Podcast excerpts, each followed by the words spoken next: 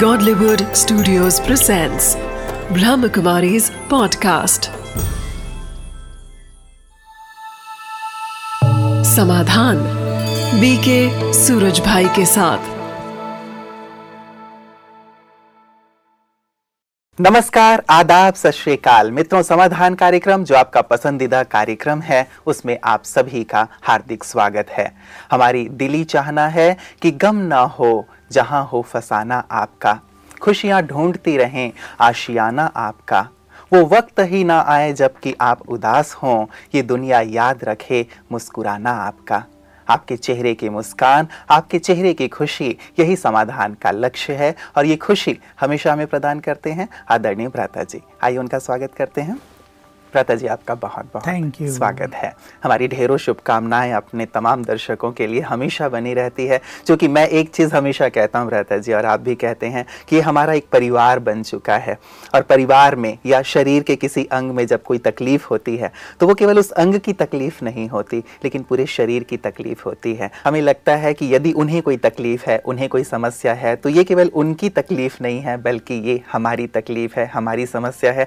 और जब वो इस समस्या से मुक्त हो जाते हैं और जब ये अपना अनुभव शेयर करते हैं कि हमने फलाना फलाना अभ्यास किया और हम समस्या से मुक्त हो गए, तो सचमुच दिल को एक सुकून मिलता है, राहत मिलती है और हमारे चेहरे की प्रसन्नता, हमारी खुशी बढ़ जाती है। बिल्कुल, मैं भी जब बहुतों की समस्याओं की बातें सुनता हूँ, किसी किसी की बहुत ही सीवियर प्रॉब्लम जब सामने आती है, दुखों के किसी पर पहाड़ टूट रहे होते हैं, किसी का पूरा परिवार नष्ट हो जाता है, सचमुच ऐसी दर्द भरी बातें सामने आती हैं, तो मुझे भी लगता है जो हमें ईश्वरीय आदेश है, जिसको हम बहुत कम कर पाते हैं एक्चुअली, कि हम अपने श्रेष्ठ वाइब्रेशंस देकर इन सभी लोगों को समस्याओं से मुक्त करें।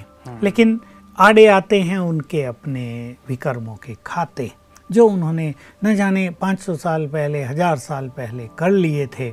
जैसे कोई एक व्यक्ति किसी जन्म में राजा रहा हो, उसके गलत निर्णय से अनेकों को कष्ट पहुंच गया हो, अब उसका रिटर्न तो उसको प्राप्त होता ही है। तो हमारे वाइब्रेशंस उसको थोड़ी मदद तो कर देते हैं, लेकिन आखिर सेटिल तो कर्मों को उसको ही करना पड़ता है। तो बहुत अच्छी बात आप कह रहे थे कि सदा जीवन मुस्कुराता रहे, खुशी बढ़ती रहे, समस्याएं न हों। लेकिन मैं इसमें इसको रिवर्स कर देता हूं कि अगर हम सदा मुस्कुराते रहें, अगर हम अपने जीवन को खुशियों का भंडार बनाते चलें, तो वास्तव में समस्याएं हमसे दूर रहती हैं। समस्याएं भी बाहर खड़ी होकर जब देखती हैं, इनके घर में तो खुशियों के फव्वारे फूट रहे हैं, यहाँ तो गम का नाम निशान नहीं, तो वो भी सोचते हैं किसी और के द्वार पर चलें। तो हम सचमुच मुस्कुराते रहें, अपनी शक्तियों को बढ़ाते रहें और समस्याओं से मुक्त होते रहें। बिल्कुल दादा जी, जो प्रथम कॉल मैं ले रहा हूँ आज, जो हमारे पास आया था, रागिनी जी हैं और ये कहती हैं कि जब लड़कियों के साथ दुर्व्यवहार होता मैं देखती हूँ, या कोई पति अपनी पत्नी को पीट रहा होता है, तो ये देख करके मुझे बहुत गुस्सा आता है। साथ ही आजकल जो लड़कियों के साथ हैवानियत की घटनाएं हम सुन रहे हैं, तो उसे सुन करके भी मन में कहीं ना कहीं डर पैदा हो गया है। तो दोनों चीज़ें हैं, मुझे गुस्सा भी आ रहा है इन सब चीज़ों को देख के और मन में एक डर का एक जो माहौल है वो भी बना हुआ है। इनसे मैं कैसे मुक्त हूँ? हाँ, देखिए, बिल्कुल नेचुरल सी चीज़ है। बहुत सारी जो हमारी शिव शक्तियाँ हैं, नारी भी शक्ति स्वरूप हैं, उनको ये सब देख कर बहुत बुरा लगता है और सोचती हैं अब कुछ कर डालें इन सब के लिए।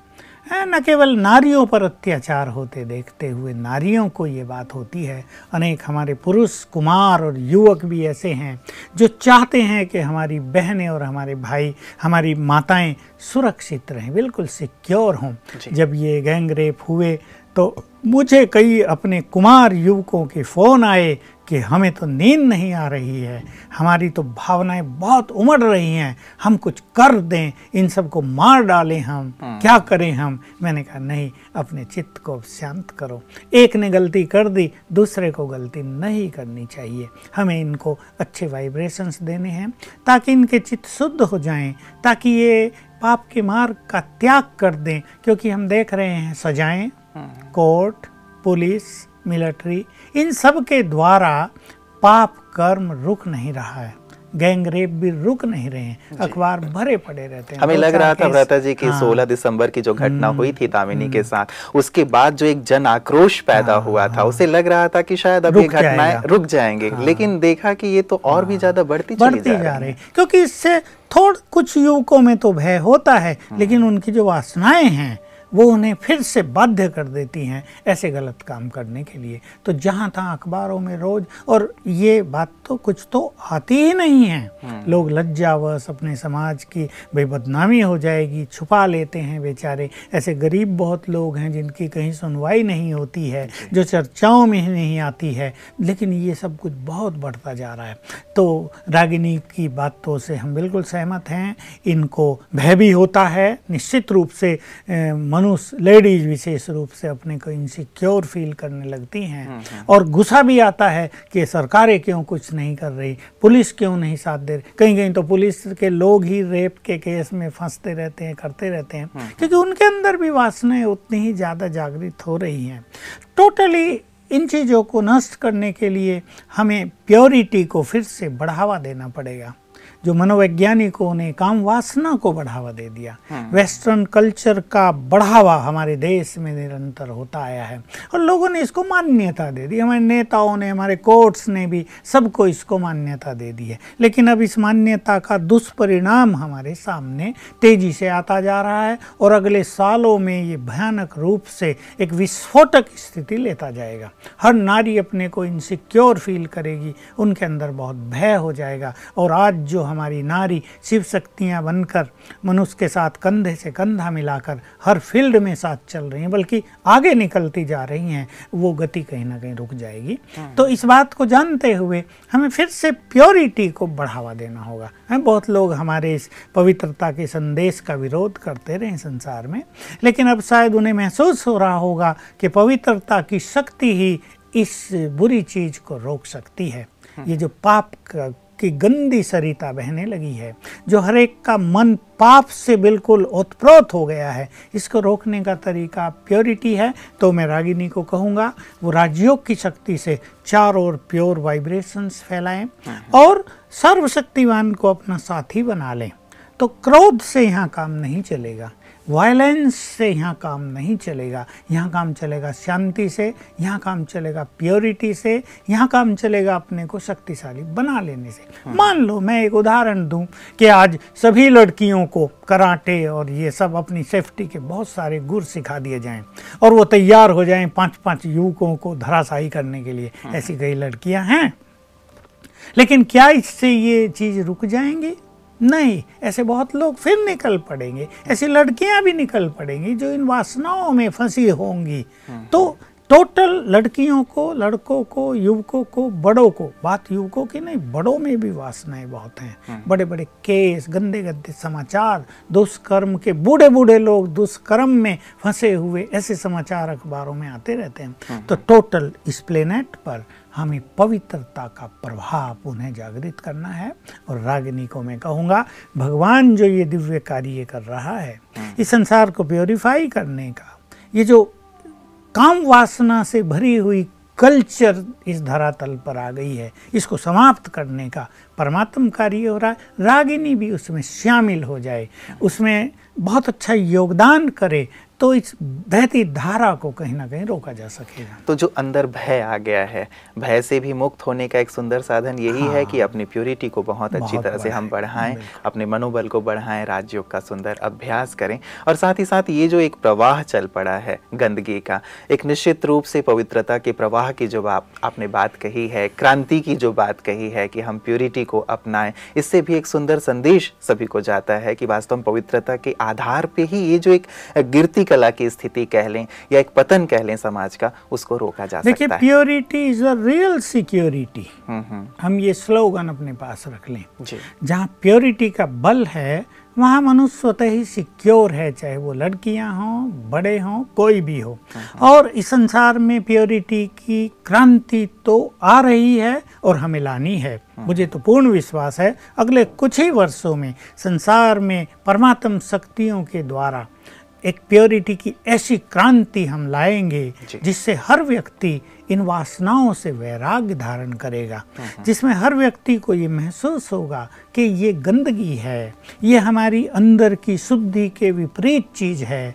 हम आत्मा के अपने यानी अपने मूल संस्कारों के विरुद्ध जा रहे हैं। और जहाँ मनुष्य महसूस करेगा कि काम वासना बहुत बड़ा पाप है, गीता में कही हुई वो बात कि काम क्रोध लोभ नरक के द्वार हैं, 3रे अध्याय का वो पहले 2रे श्लोक, जब अर्जुन पूछता है कि न चाहते भी मनुष्य क्यों पाप कर्म करता है, तो उसे भगवान बताते हैं कि काम ही इसका मूल है।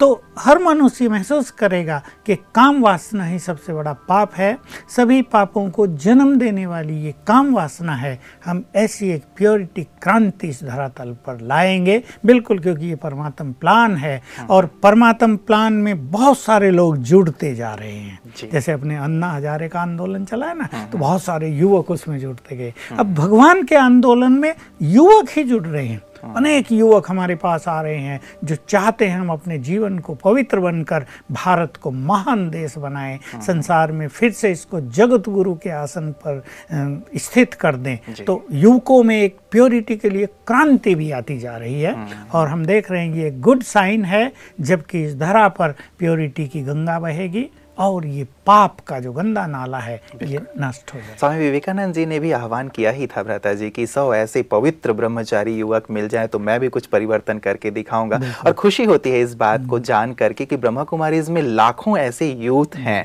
जो कि ब्रह्मचर्य व्रत का पालन कर रहे हैं, प्योरिटी का पालन कर रहे हैं और वो सबके लिए एग्जाम्पल हैं, ये दिखाने के लिए कि सचमुच ऐसा किया जा सकता है, अपने जीवन को ऐसे आदर्श पे चलाया जा सकता है और यही वास्तव में परिवर्तन का आधार है। बिल्कुल, उन्होंने प्रतिज्ञा ली है। मेरा संबंध लाखों युवकों से है और मैं देखता हूं, मुझे गर्व होता है कि यही वो यूथ हैं जो सचमुच भगवान के काम आ रहे हैं, जिन्होंने भगवान के आदेश का पालन किया है और जो भारत भूमि से सच्चा प्यार रखते हैं। मैं भारत की बात कर रहा हूं, बात तो सारे विश्व को बदलने की है, परंतु भारत के युवकों में भी तो ये जज्बा है ना।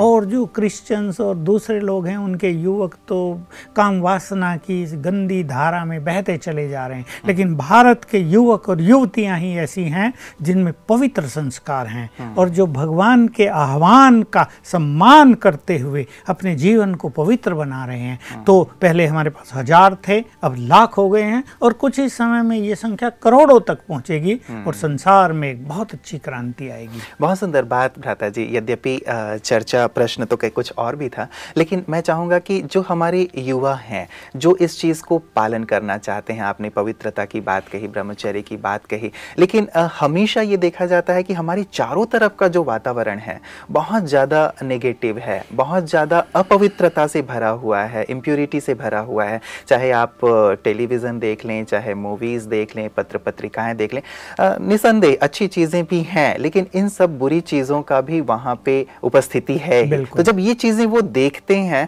तो ये सारी जो कामुकता की भावना है पैदा होने लगती है और ये सारी जो गलत कृत्य, चाहे वो गैंग रेप की बात आप कर रहे हैं, वो सारी चीजें इससे होती हैं। इससे अपने आप को यूथ कैसे बचाएं? बिल्कुल ठीक बात है। हमारे टीवी चैनल्स ने भी इस पर बिल्कुल ध्यान नहीं दिया है, नहीं दे रहे हैं। हमारी सरकारों को तो इससे कोई लेना देना ही नहीं है और चैनल वाले तो सोचते हैं जिन चीज़ों को ज़्यादा लोग देखें वही हमें देनी है, चाहे वो जहर हो या अमृत हो या गंदगी हो, कुछ भी हो, अपनी टीआरपी बढ़ानी है, उन्हें तो करना है और वो तो सब कॉमर्शियल हो गए हैं। लेकिन एक समझदार व्यक्ति को जो अपने देश से सच्चा प्यार करता है उसे जानना चाहिए कि ये वासनाएं देश के पतन का कारण है, क्योंकि जो हमारे नेता लोग हैं, मंत्री, वो भी तो यहीं से गए हैं ना, वो कहीं आसमान से उतरे हुए देवता तो नहीं है। तो उनके अंदर भी यही वासनाएं हैं और यही कहीं ना कहीं पुनः रिवर्स होकर देशवासियों को प्रभावित करती हैं। तो ये बिल्कुल ठीक बात है कि ऐसे बहुत सारे युवक हमें मिलते हैं जो पवित्र जीवन जीना चाहते हैं, जिनके अंदर एक बहुत अच्छा दृढ़ विश्वास है, विचार है कि हमें पवित्रता के द्वारा अब अपने देश को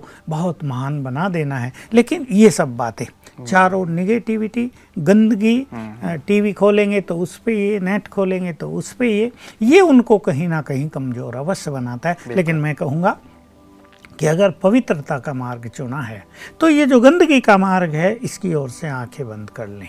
एक चीज, अपने लक्ष्य को पावरफुल कर लें कि कि हमने पवित्रता का मार्ग चुना है तो चाहे हमें कुछ भी दिखाई देता हो चारों ओर, वो हमारा मार्ग है ही नहीं। मेरा तो मार्ग ही पवित्रता का है ना। हमने तो एक कांटों के जंगल में एक सुंदर मार्ग बनाना है। कांटे हैं लेकिन चलने की तैयारी हमने कर ली है, तो हम कांटों को क्या देखेंगे, हमें तो एक मार्ग बनाना है। और कांटों के उस मार्ग के बाद एक सुंदर बगीचा है, बहुत आनंदकारी बगीचा है, वहाँ तक हमें पहुँचना है। ये लक्ष्य की दृढ़ता युवक अपने अंदर लाएं। लेकिन मुख्य बात जो हम सब युवकों को कहना चाहेंगे, अगर वो पवित्रता का सहयोग भगवान को देना चाहते हैं जिसके रिटर्न में उन्हें जन्म जन्म भगवान का सहयोग मिलेगा, वो भगवान के आह्वान का सम्मान करना चाहते हैं, जैसे कभी महात्मा गांधी ने आह्वान किया था ना युवकों का, और अनेक वकील, अनेक डॉक्टर्स और अनेक युवक, गांव के युवक कूद पड़े थे ना उसके साथ आंदोलन में, सब कुछ छोड़ दिया, जेलों में गए, पढ़ाई छोड़ दी। अब भगवान आह्वान कर रहा है विशेष रूप से भारत के युवकों का कि मेरे भारतवासी युवकों, आओ पवित्रता का मार्ग अपनाओ, और उसके लिए शक्ति वो दे रहा है। इसलिए राजयोग का अभ्यास करें, राजयोग से परमात्म शक्तियाँ मिलेंगी। देखिए परमात्मा है पवित्रता का सागर, वो पतित पावन है, तो जब हम उससे योग लगाएंगे तो पवित्र वाइब्रेशंस हमारे अंदर आएंगे। उसके पवित्र वाइब्रेशंस बहुत शक्तिशाली हैं जो वासनाओं के वाइब्रेशंस को नष्ट कर देते हैं। इसलिए जिसको पवित्रता का बल संसार को देना है, एक है ब्रह्मचर्य अपना लेना अपने लिए, दूसरा है ब्रह्मचर्य को बल बना देना, ब्रह्मचर्य को ऐसे पावरफुल वाइब्रेशंस के रूप में टर्न कर देना कि वो संसार के लिए वरदान बन जाए। मुझे लगता है भ्राता जी कई बार इस चीज़ को इसलिए युवा वर्ग नहीं अपना पाता कि इसका उद्देश्य क्या है अपना, या इससे फायदे क्या हैं, शायद इस चीज से वो अनभिज्ञ है और ये चीजें तो बाहर दी ही नहीं जा रही हैं। तो मुझे लगता है इस पे सचमुच एक व्यापक चर्चा की आवश्यकता है कि कैसे ब्रह्मचर्य व्रत हमारे लिए एक शक्ति का कार्य करता है, हमारे फ्यूचर को ब्राइट करता है और सारे संसार को भी सचमुच इसकी कितनी ज्यादा आवश्यकता है। बिल्कुल यही मैं कह रहा हूँ कि जब परमात्मा से हम पवित्रता की शक्ति लेंगे, प्योर वाइब्रेशन लेंगे, तो हमारी प्योरिटी बहुत नेचुरल हो जाएगी। It will become an enjoyment for us. अब हमें अपनी ओर नहीं देखना है, हमें देखना है संसार की ओर, हमें देखना है भारत की ओर, जो ये हमारा महान भारत स्वर्ग था, आज तो नारा रह गया, मेरा भारत महान। महान है कहाँ, लोग मजाक उड़ाते हैं इस नारे की कि 99% लोग बेईमान और मेरा देश महान, ये कहाँ हो सकता है। लेकिन हमारा देश सचमुच महान था, विश्व गुरु था, ये देवभूमि थी, यहाँ देवताओं का वास था, यहाँ देवत्व था, यहाँ मनुष्य नहीं थे, वो देवता थे। तो फिर से पवित्रता अपनाकर हमें इस भारत को महान बनाना है। देखिए चाहे इकोनॉमिकल क्राइसिस हो, चाहे और कोई समस्या देश में बढ़ रही हूँ जिनकी रोज चर्चा होती है, डॉलर के मुकाबले रुपया कितना डाउन होता जा रहा है, ये सब चर्चाएं, इन सब में सुधार आ जाएगा, एक झटके से सब ठीक हो जाएगा अगर हमारे देश के बहुत सारे युवक पवित्रता को अपना ले। तो जन कल्याण के लिए, भारत को महान बनाने के लिए, यहाँ सत्य धर्म की स्थापना के लिए, यहाँ सब कुछ श्रेष्ठ हो जाए, श्रेष्ठाचारी साम्राज्य की स्थापना हो जाए। वास्तव में पवित्रता का यदि हम पालन करते हैं तो वो केवल व्यक्तिगत रूप से मेरे तक सीमित नहीं रहेगा, लेकिन यदि हम सच्चे देश प्रेमी हैं तो इसका पालन करें, क्योंकि हमारी पवित्रता पूरे देश की व्यवस्था को सुचारू रूप से चलाने में मददगार बनेगी, फिर से इसे आध्यात्मिक गुरु के स्तर तक पहुंचाएगी। एक व्यक्तिगत बात भ्राता जी, कई बार युवा वर्ग ये सोचता है, या एक सामान्य व्यक्ति भी जिससे हम पवित्रता की या ब्रह्मचर्य की बात करते हैं, वो ये सोचता है कि अकेला चना क्या भार फोड़ लेगा, करोड़ों लोग हैं, अरबों लोग हैं, वो सब इम्प्योरिटी के रास्ते पे चल रहे हैं, अब मैं अकेला यदि ब्रह्मचर्य व्रत का पालन कर रहा हूँ तो बहुत बड़ा अंतर तो नहीं आ जाएगा। एक बात। दूसरी बात, वो ये भी सोचता है कि मेरे मन में भी तो वो थोड़ी सी वासनाएं, थोड़ी सी इच्छाएं हैं, और जब वो उद्वेलित होती हैं तो उन्हें पूर्ण कर लेने की जो चाहना है उसे भी वो रोकना नहीं चाहता या रोक नहीं पाता। ऐसी स्थिति में क्या करना चाहिए? देखिए एक बड़े कार्य के लिए अपनी छोटी इच्छाओं का त्याग कर देना बहुत बड़ी समझदारी है। अपनी इच्छाएं तो हर व्यक्ति पूर्ण कर रहा है, जो रेप कर रहे हैं वो भी तो यही कहते हैं हमारे मन में इच्छा थी हमने कर लिया। तो सभी अपनी इच्छाएं अगर पूर्ण करने लगेंगे तो संसार कहाँ चला जाएगा हम समझ सकते हैं।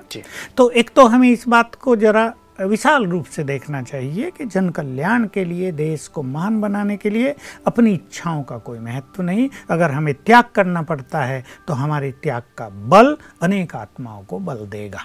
एक व्यक्ति पवित्र बनता है, ये बात कुछ लोग सोच सकते हैं, सोचते भी हैं। अब से 40 साल पहले भी हम ये बात सुना करते थे कि तब तो हमारी संख्या बहुत कम थी, हमारे पास शायद 1-2 हज़ार ही युवक थे जो पवित्रता को अपना रहे थे, लेकिन फिर भी लोगों के प्रश्न उठते थे कि हम थोड़े से युवक क्या करेंगे। आज वो संख्या लाखों में पहुंच गई है, कई लाख।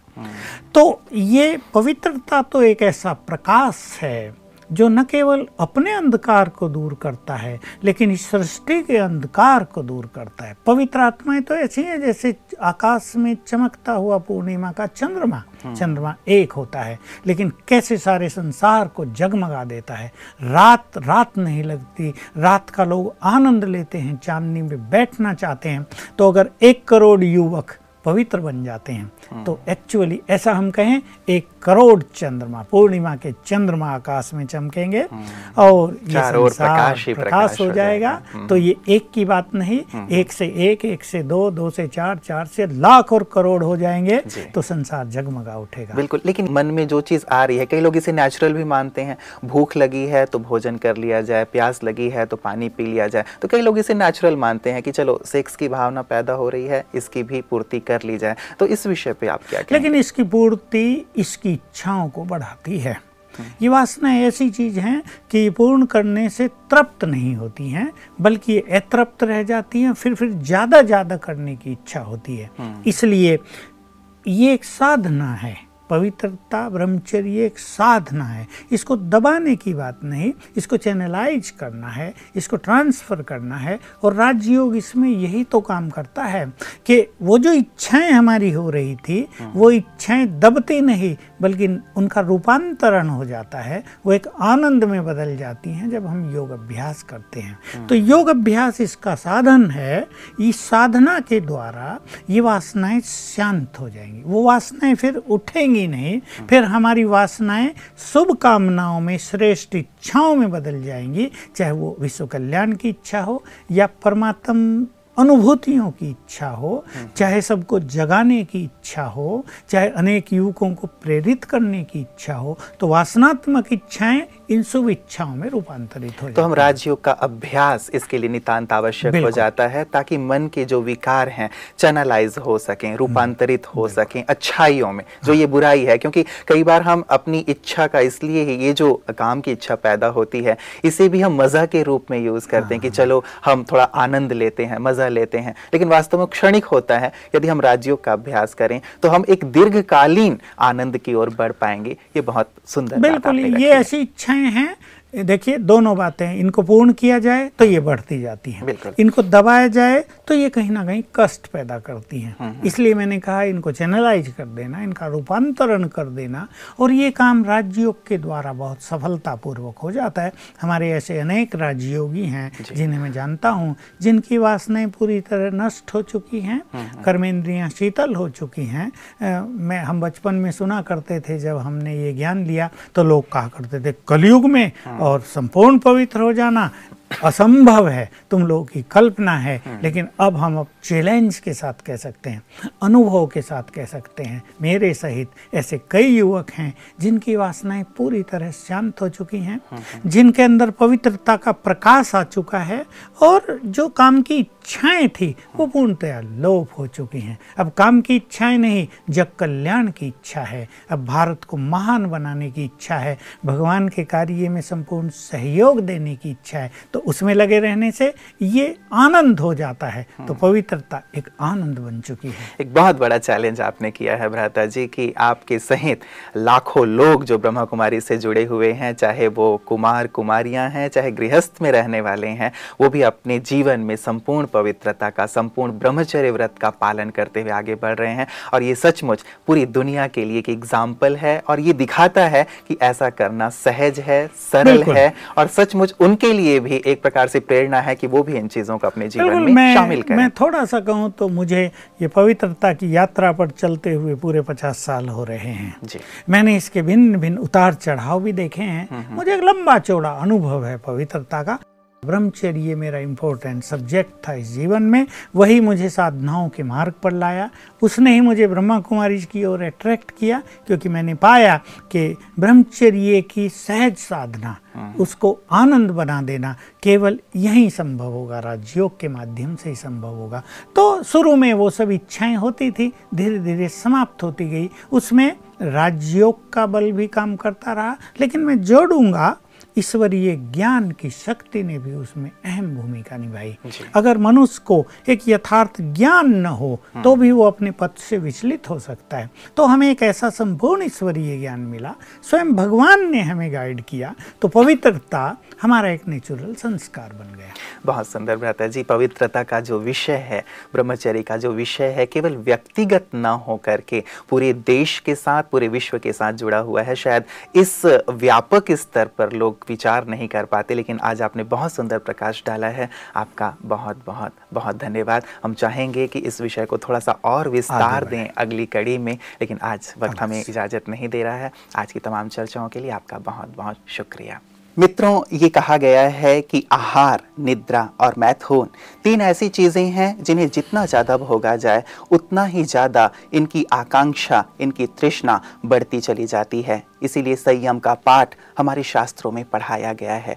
और आज भ्राता जी ने बहुत सुंदर चर्चा की है कि पवित्रता और ब्रह्मचर्य एक ऐसी साधना है जिससे न केवल हम अपने जीवन की समस्याओं को निर्मूल कर सकते हैं, वरन समाज की तमाम समस्याओं को भी निर्मूल किया जा सकता है। तो एक सुंदर प्रेरणा, एक सुंदर संदेश आज के इस एपिसोड से हमें प्राप्त हुआ है कि हम भी पवित्रता के मार्ग पर चलकर देखें। ये ना सोचें कि मैं अकेला ही क्यों चलूं, लेकिन हर एक व्यक्ति एक बार अकेले ही यात्रा प्रारंभ करता है। कहते हैं, मैं अकेला ही चला था जानिबे मंजिल, मगर लोग जुड़ते गए और कारवां बनता गया। तो आप एक श्रेष्ठ पथ पर चलेंगे तो लोग जुड़ते जाएंगे और समाज, संसार परिवर्तित हो जाएगा।